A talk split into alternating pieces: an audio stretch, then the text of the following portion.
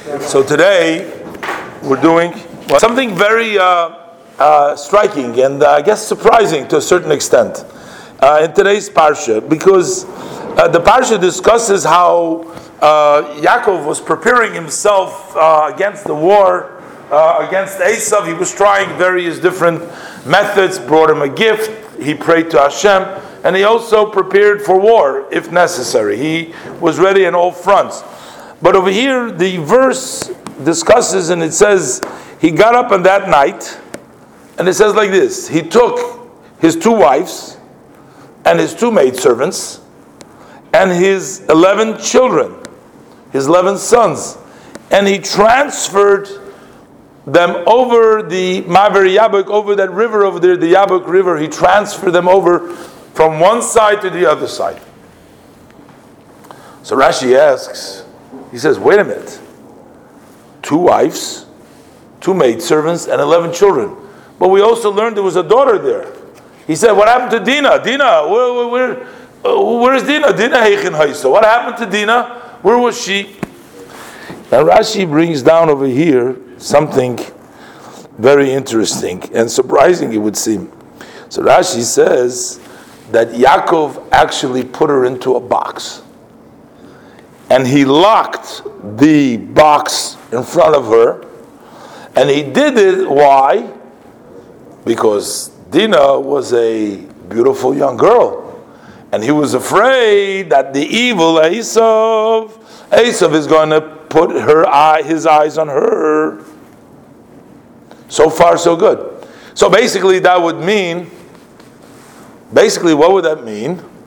That would mean that she wasn't actually there when he was. The pasuk is actually alluding to it that he transferred everybody, and she went along with the packages. She was in the suitcase, sort of. She was uh, locked up over there in the bag, and he carried her over. So that's why she doesn't appear in the pasuk. But then Rashi adds to this.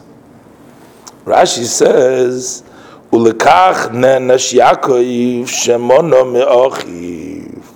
And that's why Yaakov was punished. That he prevented her from his brother, from Esav. And what happened? Why would he allow to Shema tachzirenu lemutav? Maybe she would have enough influence to change him around, make him into a good person, Esav Arashim. So he locked her up and he didn't allow that. That's why he was punished. What happens? The nafla b'yad Shechem, and she fell in the hands of Shechem. Rashi is alluding here to what the verse says later on. The whole story that Dina was taken in by force into the house of uh, Shechem, as the pasuk goes on to telling, to telling us the whole story over there that Shechem ben Chamor uh, uh, raped her and the whole story as the Torah uh, relates later on. So, one wonders, but wait a minute. Yaakov punished for what? For trying to protect his daughter from Esav uh, Rasha? Okay, that's one problem. Okay, he had an intention. Maybe she could, maybe she can change. Maybe, uh, maybe not. Maybe yeah, maybe no. I mean, could he take? Could he afford to take such a chance? He should be punished for that? But wait a minute, the other question is what does it mean she fell in the hands of Shechem? That wasn't a punishment for Yaakov. That, that seemed like it was a punishment for, for Dinah. I mean, she's the one that fell in the hands of Shechem. Okay, it was Yaakov's daughter, but, uh, but at the end of the day, why should she fall in the hands of Shechem? Because Yaakov prevented her. Why should she be falling in the hands of Shechem? Further, Later on, we learn in the pasuk when the pasuk describes how everybody came up to Esav. The verse says Leah and her children came to Esav. Uh, the first is that the maidservants with her children came to Esav. So first it mentions the mothers and then the children. Then by Leah it says Leah, the woman, the mother, and then the children. And then it says, and afterwards came last Yosef and Rachel. It doesn't say Rachel and Yosef.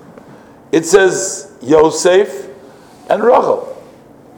So Rashi makes a note. How come it was changed of an order over here? How come the mother after the son, and all the time it's the mother before the son?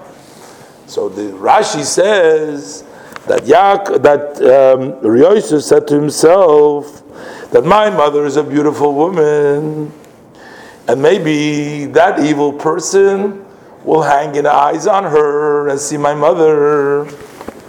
And because that, he says, I'm going to stand next to her and I'm not going to let him look at my mother. So he went ahead of his mother to try to block him, her from Esav's view. And Rashi concludes over there,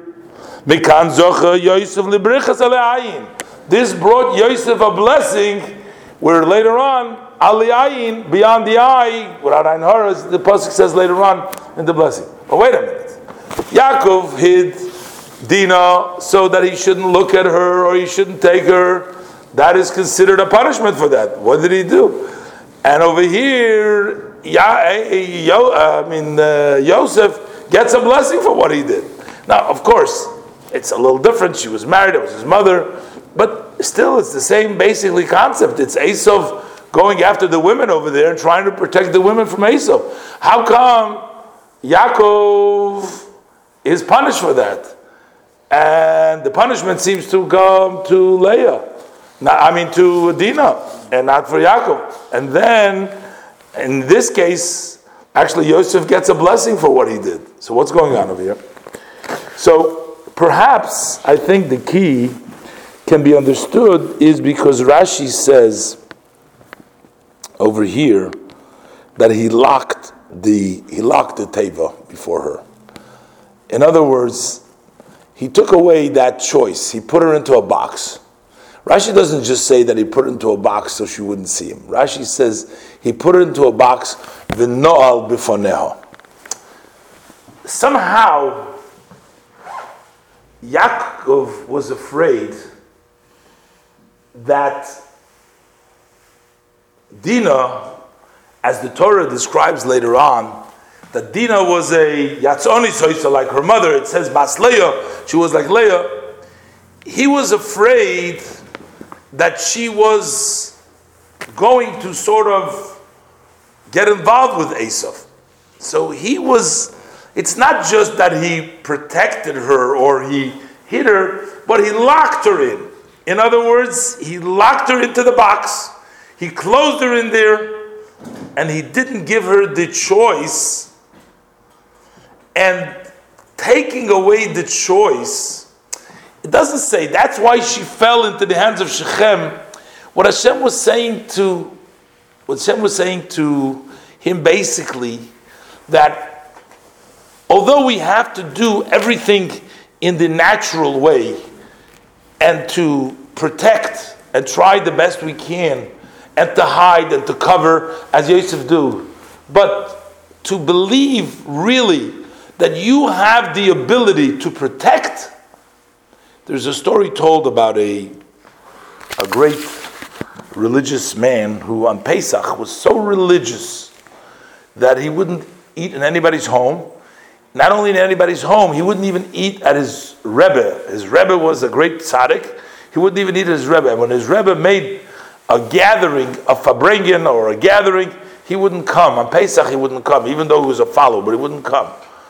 And one time when the Rebbe was sitting by the table with all the Hasidim around there and they were eating whatever on Pesach over there, he noticed that this Chassid wasn't there. So he asked the other, uh, the other people, he asked them, where is this Chassid? He was a great Chassid. Where is he? How come he's not by the table? They hum, they, they sort of told the Rebbe that he doesn't even trust. he won't even be at the Rebbe's. And the Rebbe said, go tell him that under the cover where they keep the water, because they wouldn't even take water, they would prepare the water before Pesach. He says, Go tell him that if he'll open up the cover of the water that is prepared for Pesach, he will find uh, there's some chametz over there. So they went and they told him, and they and they said, came, and it was true. The chassid was devastated. He came running towards the Rebbe. He says, Rebbe, he says, why does this happen to me? He says, I'm trying so hard to keep Pesach it's doing it, I'm really doing it, L'Shem Shemayim for Hashem. Why was I, why was I uh, stumbled? And the other thing he says, Rebbe, if you knew that I had chametz over there, why didn't you tell me before Pesach? You know how careful I am. Why didn't you tell me?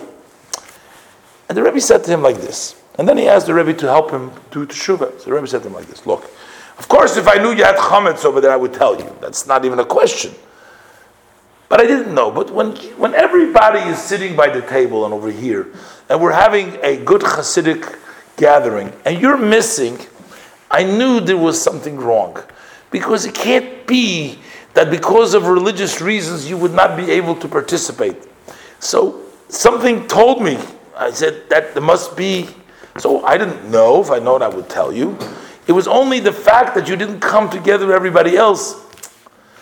And he says, You want to know why this happened to you? The Rebbe said to him like this Because a person needs to know that he has limited abilities to make the absolute sure. You have to rely a little bit on HaKadosh Baruch Hu. You can't say to yourself, I am guaranteed, I know that I can do it myself. That's arrogance, and that seems to putting too much on yourself that you're going to figure out that nothing is ever going to happen. I guess Hashem showed you that you know what you can't guarantee anything. You need the sayyata dishmaya. If you go overboard and you really start believing in yourself that you're going to protect, then something wrong might come out when he locked her in there and he didn't give that choice.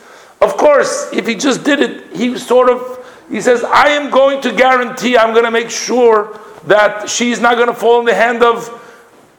She tells him, Look, noflo We're not talking about only the. They say, Look, you think you can guarantee these things. Hashem shows you, and Hashem shows us that you need to pray to Hashem for Sayyata Dishmaya. You need to pray you have to do the best you can, but you still need the support of the heavens.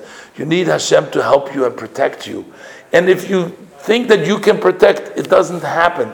So the punishment here doesn't mean, God forbid, what happened to her over there. The punishment here means for his idea that I can lock her up. Hashem punished him and showed to him, no, you know, you can't. You don't have control over the world. The Eberster is in control. And therefore, look, you try to protect for sure, there's no guarantees.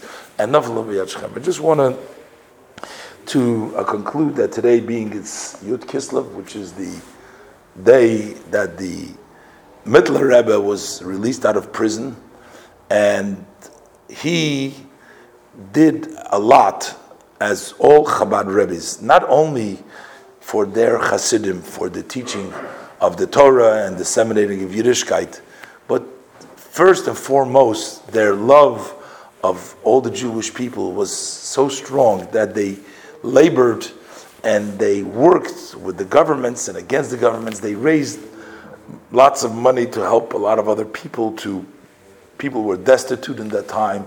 They helped them settle, they helped them financially and also emotionally in various different ways. And a lot of times they paid the price for it, and the severe price as the Mittler Rebbe passed away all of the age of 54. And he went through a lot of uh, Nefesh. And yet, as the Rebbe writes, that the Rebbeim, they had the ability to connect to Hashem in seclusion and study Torah and teach uh, Hasidus and teach Nigla, but they took out of their precious connection to Hashem to help another Jew and to see to it that the other people uh, have their needs in all aspects. And um, this day, which is Yud Kislev Eibishter, is certainly uh, allowing for us to get closer to this particular tzaddik, to the Rebbe, to the Mittler Rebbe, as well as to all the Nesiah Chabad and to all the holy leaders. And it's for us a time to sort of try to connect, to try to uh, emulate, and to the extent possible, follow in their directives and to do, to reach out to another person, to teach, to educate, to love a fellow Jew, and to do whatever you can to better your community and your environment, your family, and then Hashem will certainly send us the blessings and all the protection that we need, and we will merit the coming of Mashiach, and with all the tzaddikim will be once again together.